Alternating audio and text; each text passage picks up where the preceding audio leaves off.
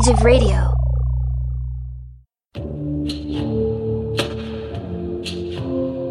You are listening to Texas History Lessons, a slow walk through Texas history made in Texas by a Texan for everyone everywhere. Welcome to Texas History Lessons. I'm Michael. And this week we're going to be taking a look at this month in Texas history for February.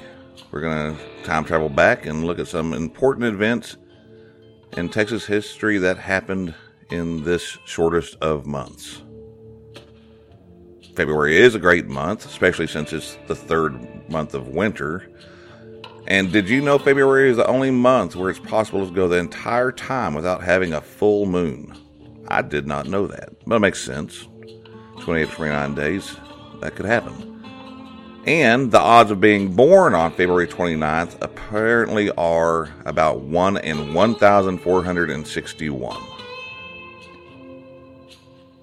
Some important days to celebrate in February are February 1st is Ice Cream for Breakfast Day.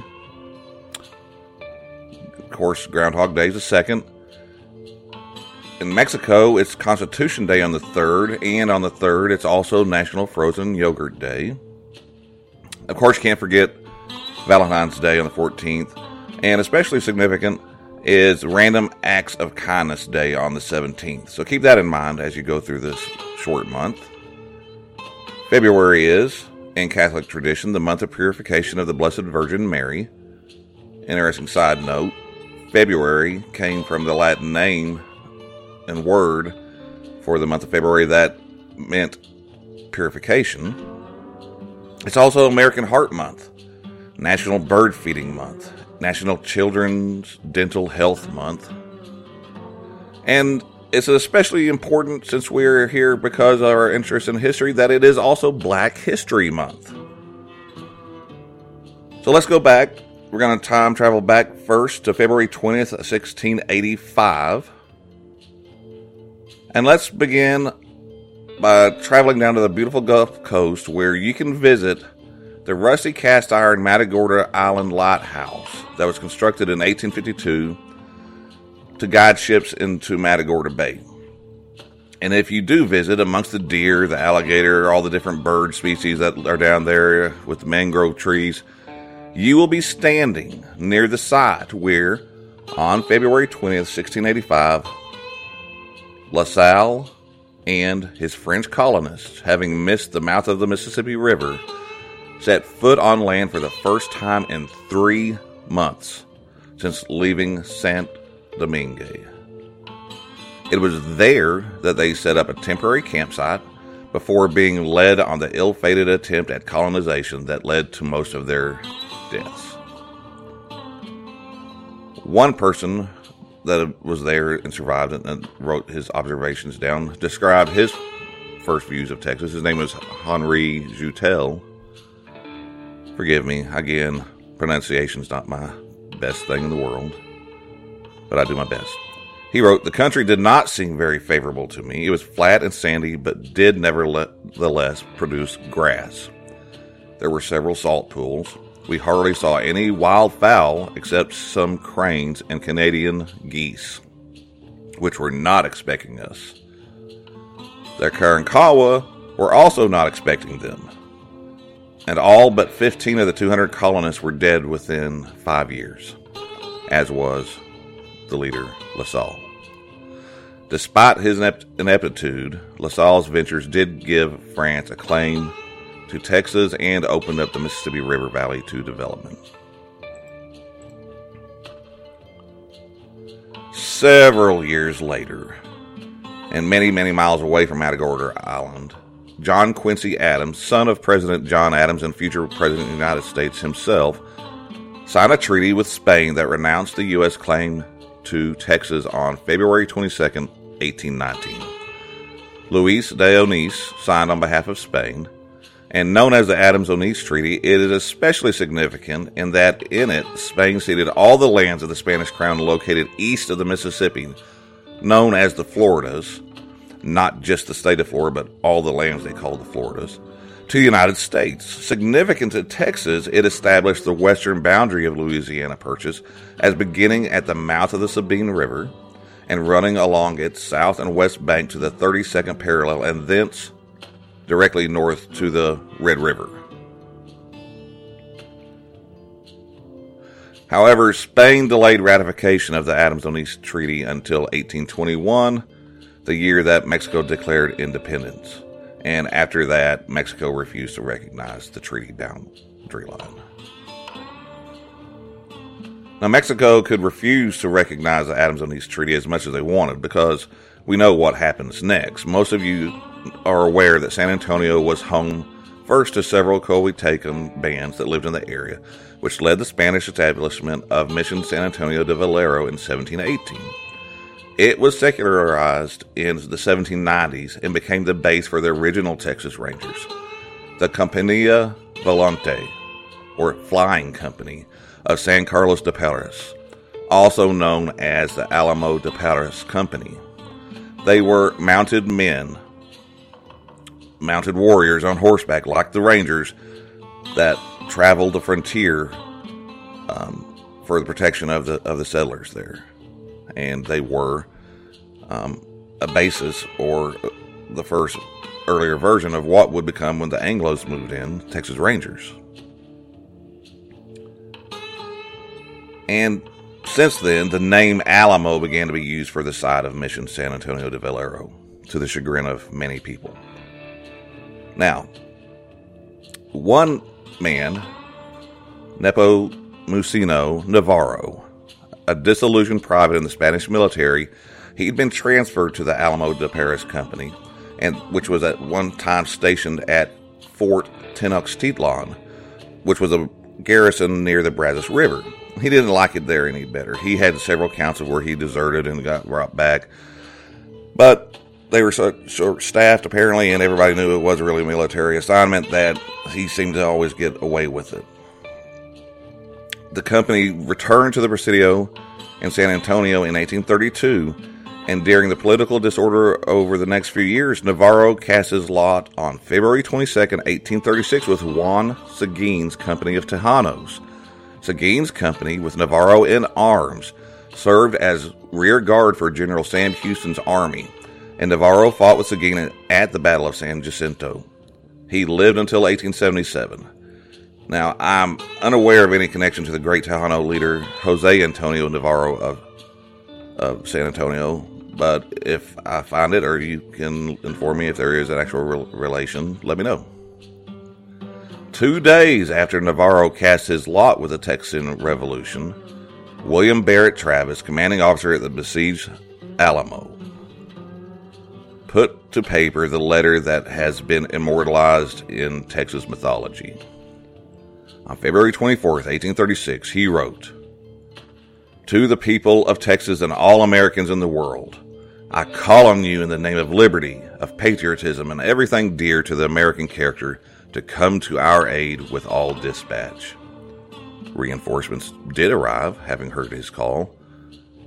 And if you recall, Travis also famously swore victory or death. And as we know, he and the men he led and had been reinforced by, they received death.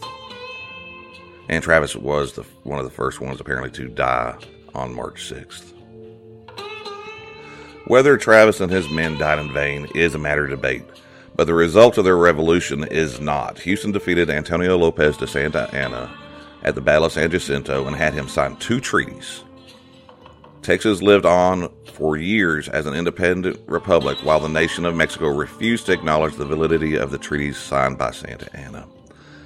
The Republic of Texas did not have an easy time of it, and to the relief of many and to the disappointment of others that dreamed of a Texas empire someday, on February 19, 1846, the Republic of Texas officially relinquished its control to the first legislature of the state of Texas. President Jones, Anson Jones, gave his final speech as President of Texas in which he said, The Lone Star of Texas has culminated in following an inscrutable destiny, has passed on and become fixed forever in that glorious constellation which all free men must reverence and adore the American Union, the final act in this great drama is now performed. The Republic of Texas is no more. And according to Stephen Harrigan in his recent great book on Texas history, as the flag was being lowered, the flagpole broke, and Sam Houston caught the flag before it hit the ground. But, as we all know, also, this love affair with the Union did not last long. As a state, Texas wasn't even old enough to get her driver's license before things went bad. On February 23, 1861, following the state secession convention, the people of Texas voted on a referendum to secede from the Union. The vote was 46,153 for secession and 14,747 against. 18 of the 122 counties that voted against secession and 11 others cast as much as 40% against. 75% of voters sided with keeping the enslaved 30% of the state's population that didn't get to vote. They voted to keep them in servitude. To give it a closer look, consider that 46,153 people that decided the fate of the state's population of 604,215. 421,649 were free, and 182,566 were held in bondage as slaves. Then the war that followed brought them emancipation. Now, one of those enslaved in Texas at that time was a man named Walter Moses Burton. Thomas Burke Burton brought Burton, Walter Moses, to Texas from North Carolina in 1850 when Walter was 21 years old. They settled and lived in Fort Bend County near Houston, kind of to the southeast, I believe.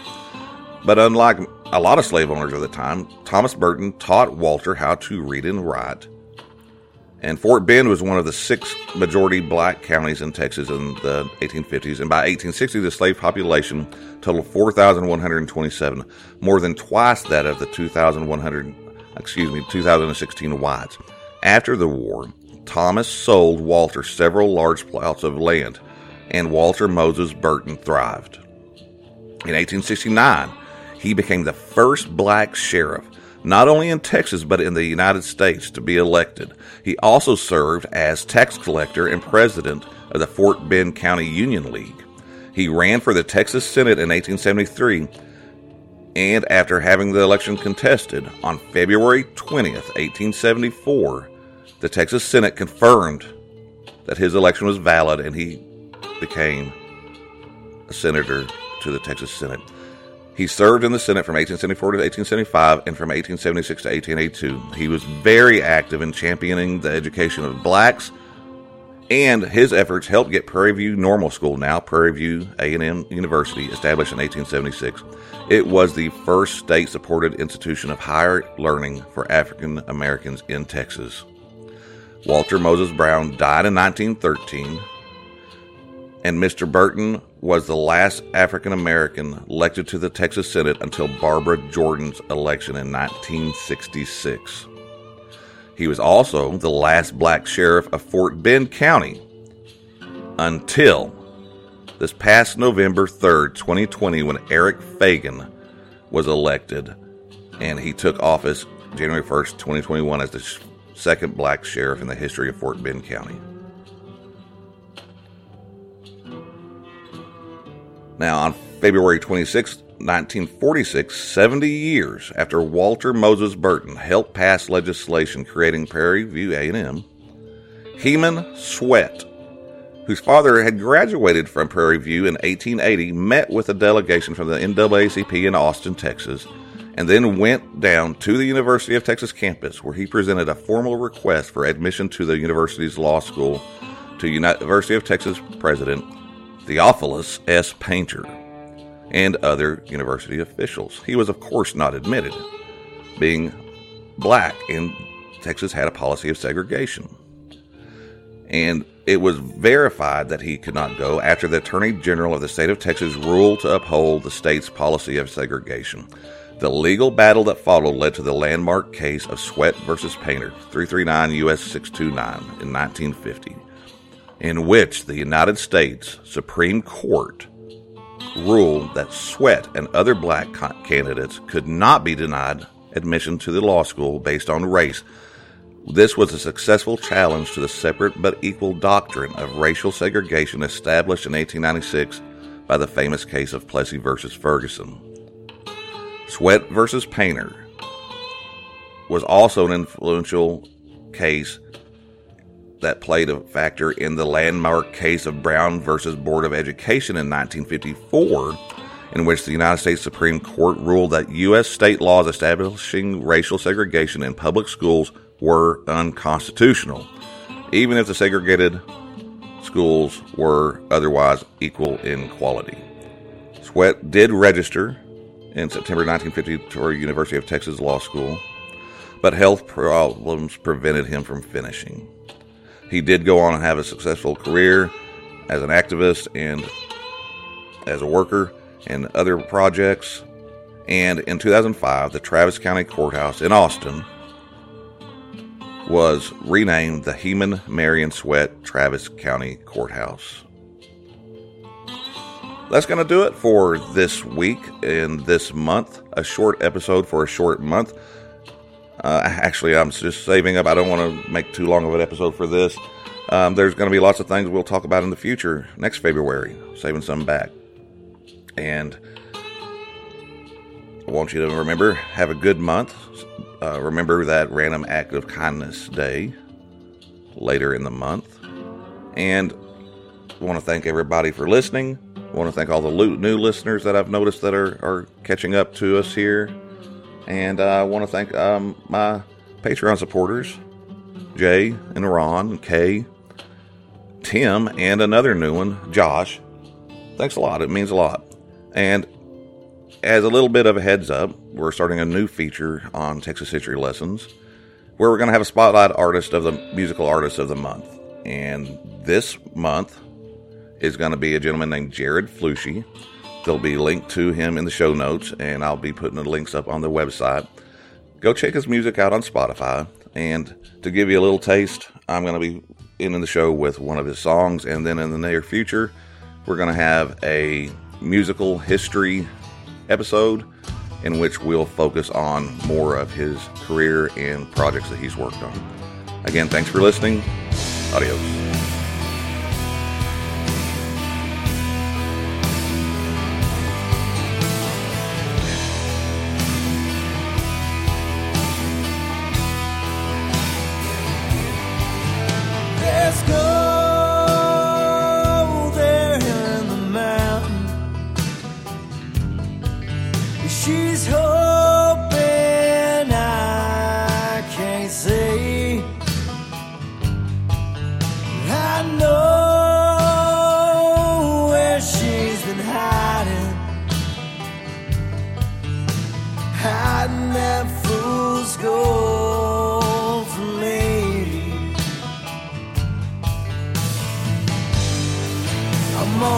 Some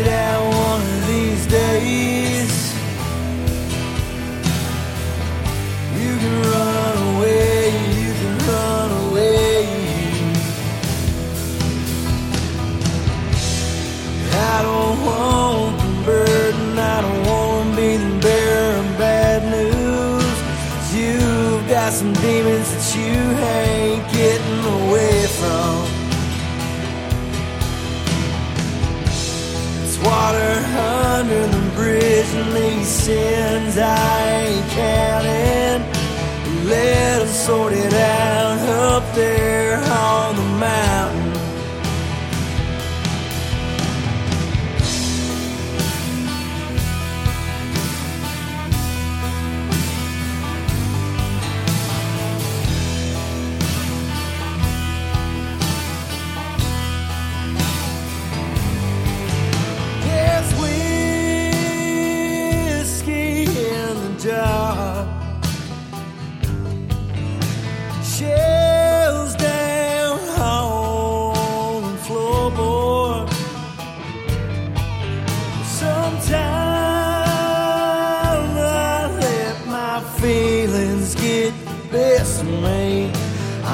guess losing her is something I couldn't afford.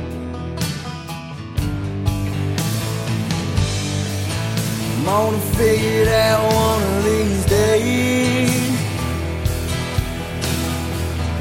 I can run away if I can run away. I don't want the burden, you got some demons that you ain't getting away from. It's water under the bridge, and these sins I ain't counting. Let them sort it out up there on the.